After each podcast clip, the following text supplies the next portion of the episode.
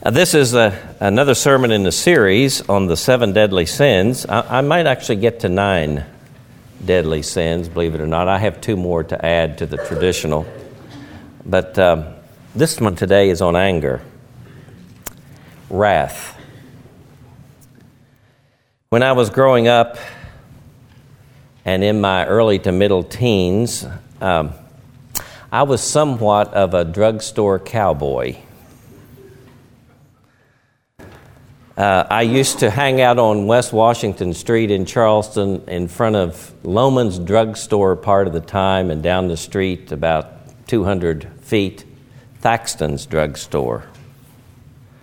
We hung out there and talked and did nothing but talk. That's about all we did. We didn't really get into trouble.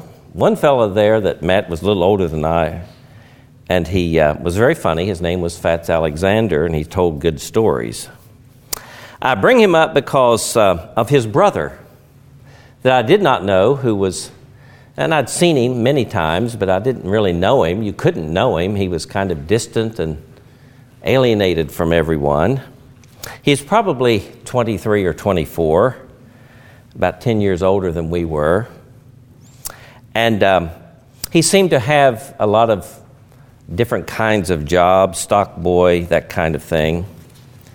So uh, on uh, one uh, occasion, he, he announced to his brother, uh, and I heard him say, You know, I got a, a good job, and uh, I'm working at the Sears Furniture Warehouse, which was only about a block away. And um, a couple months later, he was fired. About two days later, he went back and burned the warehouse down. It's a large warehouse, five, six times bigger than this church. They also, though, found his body in the remains, the debris. Anger. He was incensed. He burnt up the warehouse and he burnt up himself. You know, anger is like a fire. It can be a great benefit, just like fire. Cook your food, warm your house. It can be harnessed and used in many and various ways. Run your car. But when it is unleashed and uncontrolled, it can do terrible, terrible damage. And so today I can understand, and I hope you will concur that anger or wrath needs to be listed among the seven deadly sins. Uh, it is listed among the seven deadly sins, and for good reason. This is an emotion, and the least controlled aspect of our, if you will, personhood happens to be our emotions we sometimes can control our intellect. In fact, our intellect should control our wills and our emotions most of the time. But the most unstable faculty that we have happens to be our emotions, and anger is an emotional response to life, often an out of controlled emotional response, which leads to destruction. It is like, then, a fire in this sermon, I want you to see that we are to beware of the power of anger. And in the face of that, we ought also always to cultivate patience. The virtue that is the opposite of anger is patience. We must be aware of anger as an emotion and what it can do but we must also, in the face of that power, cultivate patience. Our text consists of some verses found in Proverbs 29. And uh, let me just read or point out verse 22, which um, kind of summarizes what I'm getting at today. An angry man stirs up dissension a hot tempered one commits many sins. Now look at that verse carefully. An angry man stirs up discord, dissension, turmoil. And a hot tempered man commits many sins. If I understand this, anger is a gateway sin. It leads to other sins, sometimes more serious sins. And so it is rightly then categorized as a deadly sin. Someone has defined anger as a strong feeling of displeasure, and uh, it is aroused by a real perce- or perceived wrong. It is, a, it is something then that arises up within us. It can arise quickly, or it might grow in us over a long period of time. Uh, as we come to this text, though, and what I want to mention uh, follow, we need to, to refine our understanding of what anger is and to make some distinctions because I think it's very easy to get confused when it comes uh, to this matter of anger or wrath. When I speak of anger and wrath, I'm not making any real distinctions between a whole range of words that stand for it anger, wrath, hostility hatred, all of these fall under this category in the Bible. Anger, often in the Bible, then includes in every context at least one or more of these other synonyms or, or words that grow out of it or expand upon anger. I do, though, want to make this distinction when it comes to the difference between anger and hatred. Anger in the Bible, for the most part, is an emotion that can arise very quickly. It can also dissipate very quickly. We have words and phrases that speak of this. We speak of a quick tempered person who got angry very quickly, or we talk about one who flies off the handle. That refers to this emotional response. But what happens if this emotional response does not dissipate? What happens if it settles in your heart and your soul?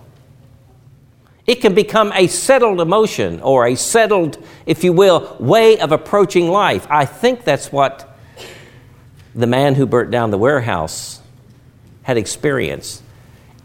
Anger became settled in him, so much so that he developed, if you will, a settled state of hatred. That's really one of the dangers of anger that it can become settled in your soul and develop into a constant hatred or hostility toward whatever object, or maybe just life. Maybe just life. I used to think that a, a that, that uh, hostility or hatred was mainly a, a sin of the aged. You know, you've heard of the cranky old man or old woman who grows hostile in life, and it's not for the young, but it's not the case. It is something we must be aware of throughout life. That's an important distinction. When anger becomes settled, it turns into hatred and to hostility. We also must make one other distinction anger in itself is not wrong. There's nowhere in the Bible that you will find a verse that, content, that condemns anger as such, not even hatred as such because anger and hatred are justified under certain conditions. In fact, if anger or hatred are not manifest under certain conditions, there's something wrong with the person. Now, why do I say that? Because God Himself is said to be angry at certain things. He is angry with the wicked every day. God is hostile, of course, against that which threatens his creation. God must, in other words, hate certain things if he loves certain things. That which is loved, if it comes under threat, we must have a corresponding attitude that will try to destroy that which destroys. I'm talking here about justice. God loves justice, but he tempers his justice with mercy. But God rightly is said to be angry or even to hate certain things. You also can be angry and hate things and be entirely justified on solid ground. The question is then, what are you going to do with it? Anger that is unjustified is directed at the wrong thing in the wrong way and takes the wrong action. Anger that is justified is properly directed and may become creative, enable a person, for instance, to, to, to institute a reform that will correct an injustice. We ought to hate all forms of slavery. That would be justified, and those in the past who have done so have taken measures to implement reforms, often from Christian motivation. We ought to hate those things which destroy families and young people. I, I, I must confess to you, I, I find little love in my heart for those who deal drugs outside of schools and get young children hooked on them. I have to nuance that hatred or that anger. But on the other hand, that's something to be hated, isn't it? It destroys young lives. That's why God says, I hate certain things. Because it means that people are vulnerable and, and that people are treated uh, unjustly. That's why the Bible commends us to make sure that we take special note of the widow and the orphan. There's an injustice, uh, usually, that ends up people being widows and orphans. We ought to hate those kinds of things. And it is this creative anger that can do something about it and dress, redress those things that are wrong or evil. God is implacably, implacably hatred, has implacable hatred, if you will, toward all of that which opposes his good creation. He doesn't just get angry at one sin, he remains opposed oppositionally to that which is destructive to what he has made that is good. And God is justified. God would not be God without that. In that sense, then, we must make this distinction. Anger in itself is not necessarily the problem, it is what it is directed at, and it is whether it is justified or not. And so the Bible says you can be angry, but don't sin. Jesus said, Don't be angry with your brother or your sister, if you will, without a cause. There are times that you rightly can get angry. I can remember with Marlene, uh, with another couple, we were over in Rhode Island some years ago on a three day vacation. And we went out to eat, and it happened to be, I'd never been to one of these where they had a some kind of show and a dinner party, and uh, a comedian got up and started telling some jokes, and it seemed pretty, pretty fine, but then it slipped over into some very horrible, horrible imagery. And uh, we got up and walked out. I think we were justified. I think we were justified. He was making fun of things that he should have been making fun of. He was saying things that were offensive. And while it is offensive to easily take offense, there are some things you should be offended by and some things you should get angry about. But that usually is not always the case, is it? Most of the time we get angry and hostile when we shouldn't. So, how do you deal with that? How do you deal with the unjustified anger? How do you deal with the misdirected anger? How do you deal with this? Look at the life of Cain and Abel. It's very instructive. I almost put this down for the Old Testament reading. Do you remember the story of Cain and Abel? Two brothers brought two offerings to worship the Lord. Abel brought an offering of fat portions from the firstborn of his flocks.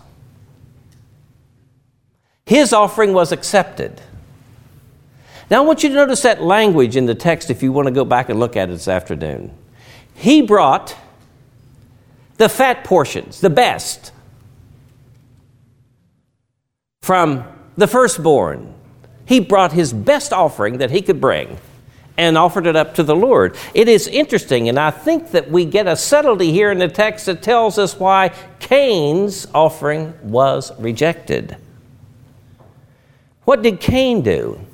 Well, he too brought an offering. He was not a herdsman, he happened to be a farmer. And he brought some fruit from the soil. That's all it says. Didn't say he brought his best fruit.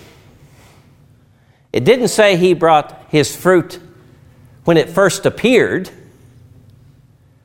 He may, in fact, and the insinuation seems to be that he, he brought an inferior, if you will, offering because he inside was something going on in his heart and life.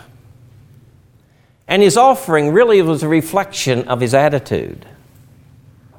God did not accept his offering. What was his response? Now, notice, he's not justified, but he grows angry with God. Then he turns around and directs his anger at his brother. But it wasn't just a momentary anger, it must have settled in his soul. It must have been grinding on him every day. I hate that brother of mine. I'm the firstborn. God ought to recognize that. My father ought to recognize that. I'm in the position of privilege, and look at him being favored. We also have jealousy here, don't we? That's why anger is a gateway sin.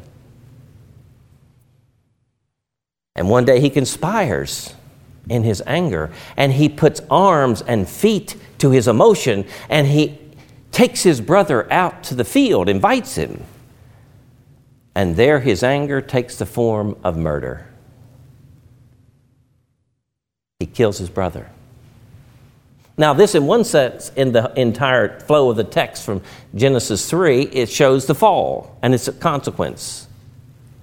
But it also is a lesson on anger. What can happen when anger festers in your heart and your soul when it is unjustified? It some way, somewhere, somehow will come out. If it doesn't come out, it will go in and destroy the person who is angry. It will destroy. Often it destroys both, both the warehouse and the one who sets the warehouse on fire. That's anger. That's its nature. And then God finally comes to him and says, Why are you angry? Now, this is before he commits the murder. If you do what is right, will you not be accepted? Now, this is a subtlety in the text that you should not miss. God's giving him an opportunity, if you will, to resubmit an offering, to repent. Get it right. Your worship requires the best of you, it requires humility, it requires your all. But he refused and went away. He refused to repent. And God puts a mark on him and still has mercy upon him. But he goes and becomes the progenitor of a number of people, some of whom were the implacable enemy of the people of God. Now, what can we learn here? His anger, Cain's, was unjustified. His angry anger was misdirected. It should not have been directed toward God, and it should not have been directed toward his brother. His angry, anger was not dealt with when he had opportunity his anger became settled in his soul. His anger finally took expression where he committed the first murder. Those are some lessons we can learn. Maybe you have some anger issues. Maybe you've gone to a counselor about it. I don't know, but sometimes when you go to a counselor, they'll say, Well, just get it out of you. Let me tell you, anger breeds anger. Try it on the job. You'll find out if you express anger to people, you'll get it back. Lots, modern psychology has lots of remedies for you to get rid of anger. We even have courses called anger management. Well, let me engage in some anger management just for a moment, but from the Bible's perspective. The very first thing you need to do when you find yourself out of control with anger and it's misdirected is to agree with God and quickly agree with God. That is called repentance. Anger is a sin that rightly needs to be repented of, to turn away from. That young man that I spoke about at the beginning, he may be alive today. He, he might have been alive today if he had dealt with his anger. Turn from his wrath. And did the next thing, sought the peace of God. One of the great things in the Bible is the peace of God, shalom. Why do we greet each other with shalom? Why do we greet each other with a shake of the hand? We are saying we are in agreement with you. There, we mean you no harm, no ill. We wish God's blessings upon you. May the peace of God rule in your heart. Every Lord's Day, we pass the peace, don't we? The peace of the Lord be with you. Why? Because we are showing and demonstrating that we want the peace of God to rule in our hearts and in your heart. The peace of God. One of the ways to deal with anger, of course, is to seek the peace of God. As we turn to Him, we turn to Him and say, Lord, fill me with your peace. Notice what the Lord says about the peacemaker in the Bible. The peace of God is to rule our hearts. The peace of God is our strength. And it is that that keeps, if you will, unjustified, misdirect anger from taking control of our lives. Now, this happens to Christians. I'm telling you, I've, I've met many angry Christians. The first time I set foot on Westminster property in the manse in Newburgh, there was a man, a deacon of the church, that came up. The grass was about this tall it was July the 5th, and uh, the grass had not been cut for several weeks. And I was moving in, Marlene and I, the next, that day, the next day, Monday. Or actually, it was Saturday, because the next day was Sunday when I preached. We moved in on Saturday. And he grabbed that lawnmower, he was angry, and he threw it this way and he threw it that way. He stayed in the church for about 10 years. I'm not going to tell you his name, but he was always an angry man. It didn't take anything to set him off. You might say he was belligerent.